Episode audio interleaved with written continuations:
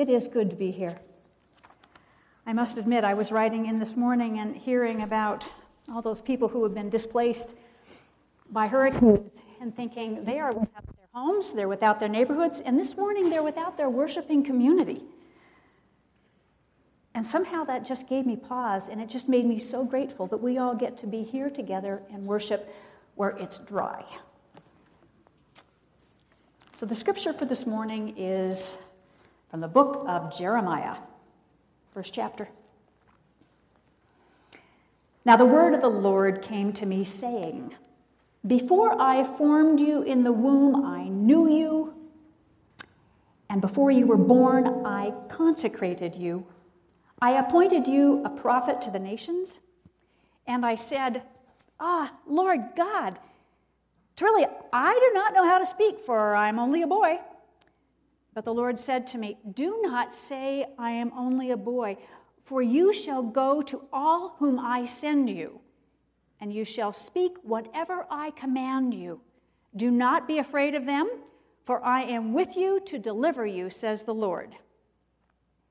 Then the Lord put out his hand and touched my mouth.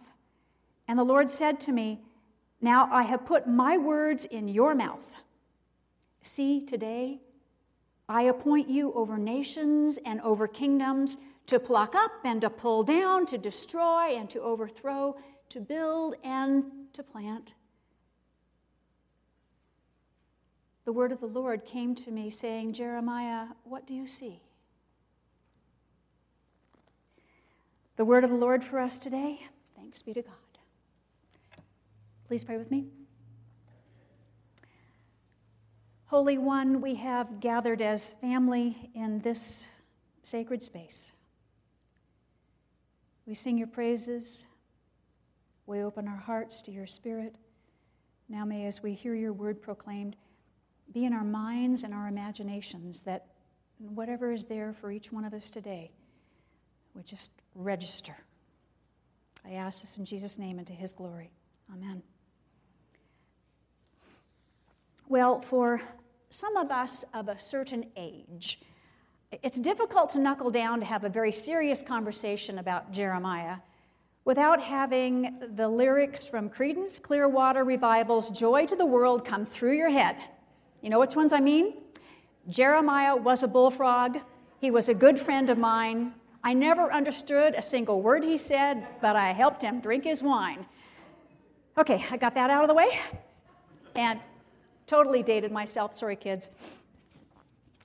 Well, as a prophet, this Jeremiah was more bulldog than bullfrog. Hence, we begin a sermon series that Pastor Phil has titled Unbroken. Because in nearly 50 years of ministry, of saying things he didn't want to have to say, he was indeed unbroken.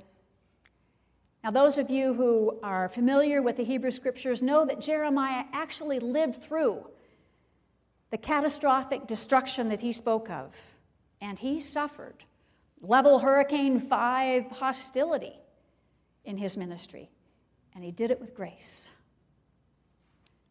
Some say that there is in Jeremiah somebody that we can go to when we're having a tough time. I commend it to you. One author has said that the, is, the history of Israel from this time, from her delivery out of Egypt when, you know, the slaves were all making those bricks out of straw, to Jeremiah's time, which is about 700 years. That time is primarily characterized by God's struggle with his people's rebellion against his rule. Israel constantly backslides, continually strikes out on her own, repeatedly forgets her God, and ignores God's guidance for her life. And through it all, God is promising and judging and warning and forgiving and protesting and struggling and grieving. And finally, through the words of the prophet Jeremiah, God utters, I've had it and he declares and breaks out war against his own people. And it's so tough that Israel's national life is destroyed and only a remnant of her will be left in the nations. It's not until God declares in 2nd Isaiah that her warfare is ended that the sin's punishment is completed. In this book,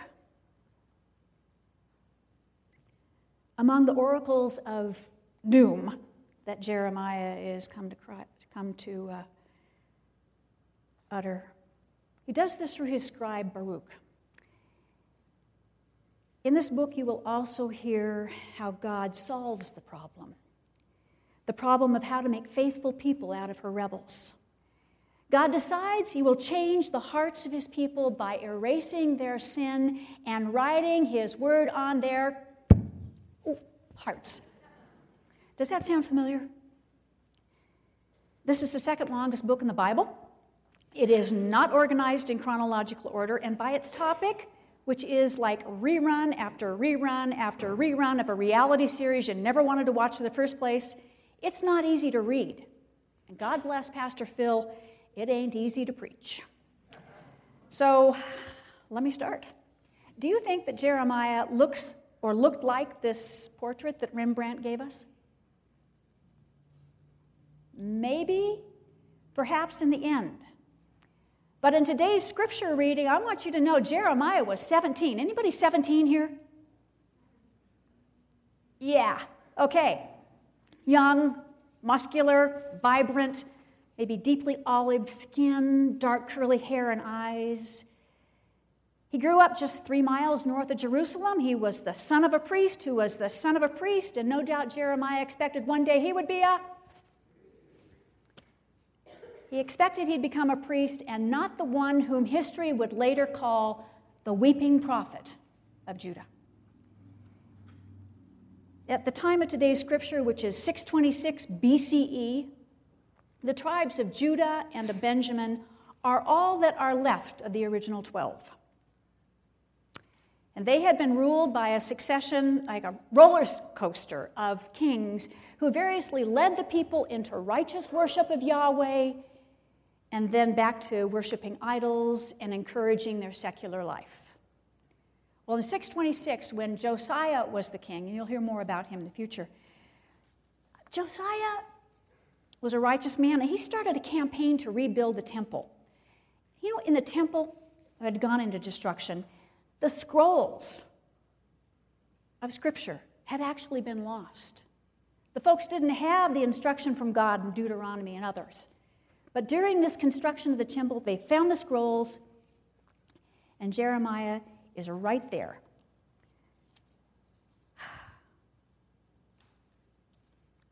You know, I have pulled a page out of my sermon. Let me pull it back.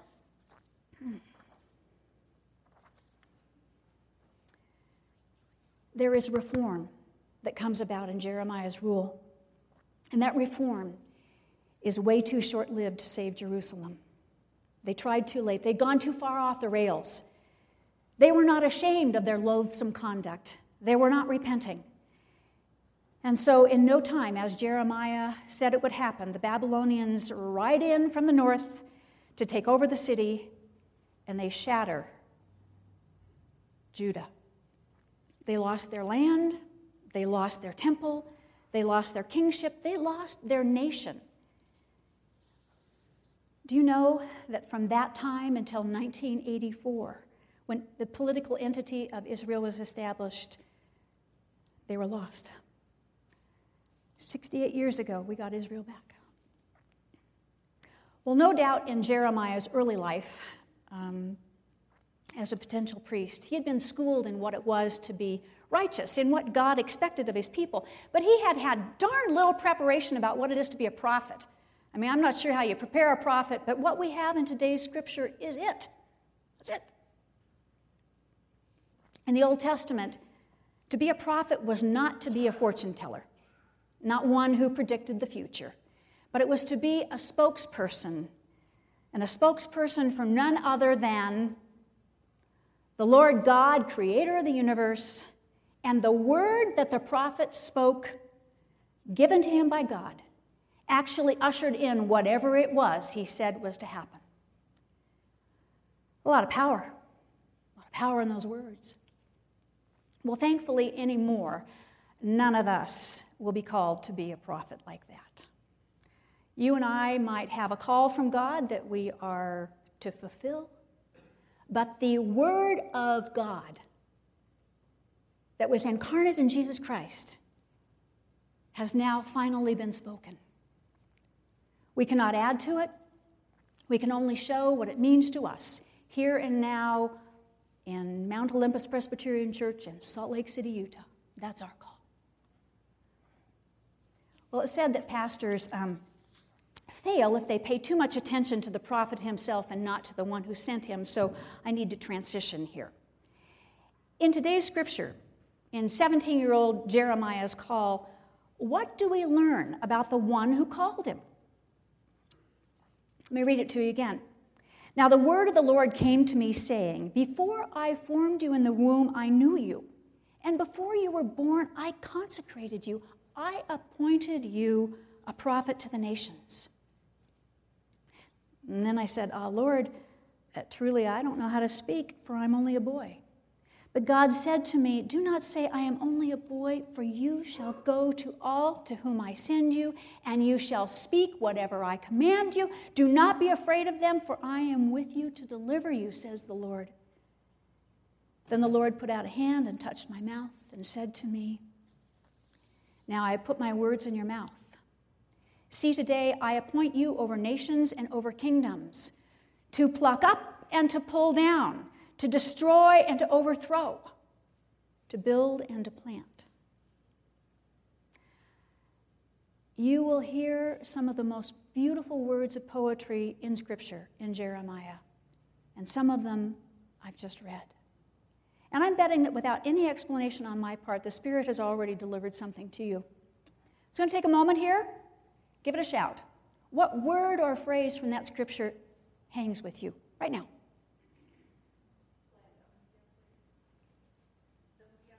Don't be afraid. Come on, first service did better than this. mm-hmm.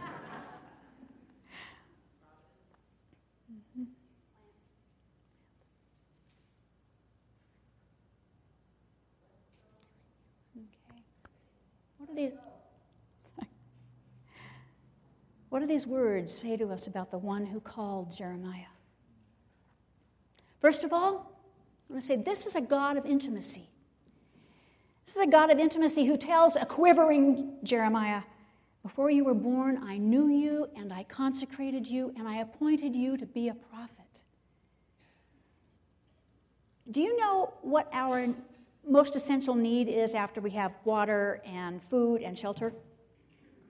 It's not to be loved, it is to be understood, it is to be known. This is a God of intimacy. What would it be for you this morning, sitting right where you are, to hear God say to you, from this moment, excuse me, from the moment you were conceived, I have witnessed every breath and every heartbeat in you. I have declared you sacred, and your life, even though you don't recognize it, will be used to achieve my holy purpose. What if you could really hear that? If we could take it in, I think that so much of what commands our attention in life about what we do to have meaning or approval, I think that that might just slip away. You know, for Jeremiah, whatever he hoped he might accomplish in his planned career, it all ended up taking a back seat. A back seat to the difficultly won sense of satisfaction he had of following the one who knew him and who called him. And you have to wonder is it possible that God has known each one of us before we were born and has so meticulously intended our creation? Do you know that you are that precious? You are. From Psalm 100 We are God's possession and the sheep of his pasture. And never can human beings be understood apart from that understanding, from that relationship. Can I get an amen? amen. you're better than the first service of that one. The second thing about this God that we learn, this God of intimacy,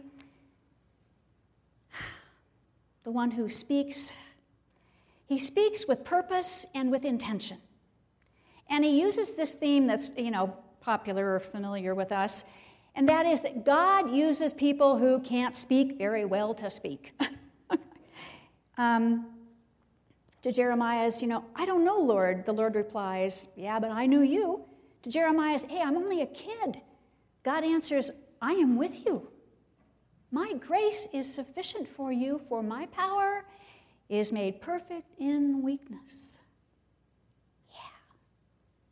And despite the fact that in the rest of this book, which is 52 chapters long, um, despite the fact that Jeremiah is going to throw some major king sized tantrums, God answers every excuse he makes, every fearful self assessment he utters, and every self serving attempt he takes to try to avoid his mission. God is there. And you have to ask, or I had to ask, what is the purpose of this God in calling this Jeremiah to this incredible destruction of the nation of Israel? Why does God do it? This is a God with a purpose. And the Bible tells us that, tells us that that purpose is to give abundant life to the creation that God loves. That purpose is going to be evident in Jeremiah. You know, when our backs are turned on God's precious gift of life, God works tirelessly to turn us around, that in that relationship we may have life and have it abundantly. Okay, on to the third thing. This is the tough one. As difficult as it is for modern Americans, the third thing we learn about this God who called Jeremiah is that he is a God of judgment. Not just of new life and grace that we so fondly emphasize. I have set before you this day, I have set you over nations and kingdoms to pluck up and to destroy, to break down and to overthrow, and then to build and to plant. I mean, all the plucking up and the breaking down in Jeremiah is God judging. God moving to establish in day to day life for his people justice. First, he has to force slow learning Israel to reckon with the consequences of her actions and with God's displeasure. And he does that so that she can choose to go another direction, which is the word repent. You have to ask is there God's judgment in our day to day life? Was it just in the Old Testament? Well, thankfully, I don't think God's judgment today looks quite like it did back then. But it can certainly take the form of what? Natural consequences for the actions that we take. And at least in my life, not saying it happens in yours, I think it is a little bit of judgment that happens when the Holy Spirit comes to convict me. To say to me, to confront me about whatever undisciplined or unjust action I have just taken. There's an element of judgment in there. And Jeremiah is going to tell us we need that. Somebody I was talking to about this sermon said, God needed to purify the Israelites' dysfunction in order for them to grow. And I have to say, especially this morning, this that while the divine we call God is sovereign over all creation and can do anything he wants, Presbyterians do not ascribe to a theology that labels hurricanes or earthquakes or other natural disasters as judgment for sin. With all his heart, Jeremiah did not want to call down God's destruction, on his people. We don't like hearing about chastising, that's why this is a hard sermon. Yet, if you and I are ever to be serious about our faith, and the meaning of the cross in our lives, we have to acknowledge that both judgment and grace are necessary for our wholeness. And the other translation for the word wholeness is what? Salvation. Judgment and grace. Grace. are necessary for our salvation. I don't mean to dwell here, but sometimes we're a little bit inclined to uh, take a taxi right from, oh yeah, I sinned, to, mm-hmm, I've got God's grace. I'm okay. Um, we miss the learning that occurs in the darkness, and there is a power in that. I am with you, God says. When I was a little girl, my mom was a great gardener. She had a vegetable garden, and I asked her one day why she was pulling those pretty little purple flowers that were next to her vegetables. And she said to me, I won't tell you what she called me. Uh, she said the vegetables needed the weeds to be gone so they would have the room and the nutrients to grow. Abundant life is only possible if that which is not life is uprooted. The good news is that for Jeremiah's people, that uprooting, that judgment was not the last thing. And as for us Christians, judgment certainly is never the last word, but it is a necessary word that we might have the nutrients and the room we need to be made whole. When I was talking to Phil about this sermon, he said that a, a pastor friend of his by the name of Andy Dearman put it this way God's judgment in the book of Jeremiah is always in service of a wider and a deeper mercy. God's judgment in the book of Jeremiah is always in service of a wider and deeper mercy. I want you to keep that in mind in the next weeks as you hear this. And for us and for our wholeness, may we all come to embrace the truth of God's intimacy, the truth of God's intentionality and purpose in our lives. And may we embrace that wider mercy that comes in both judgment and grace.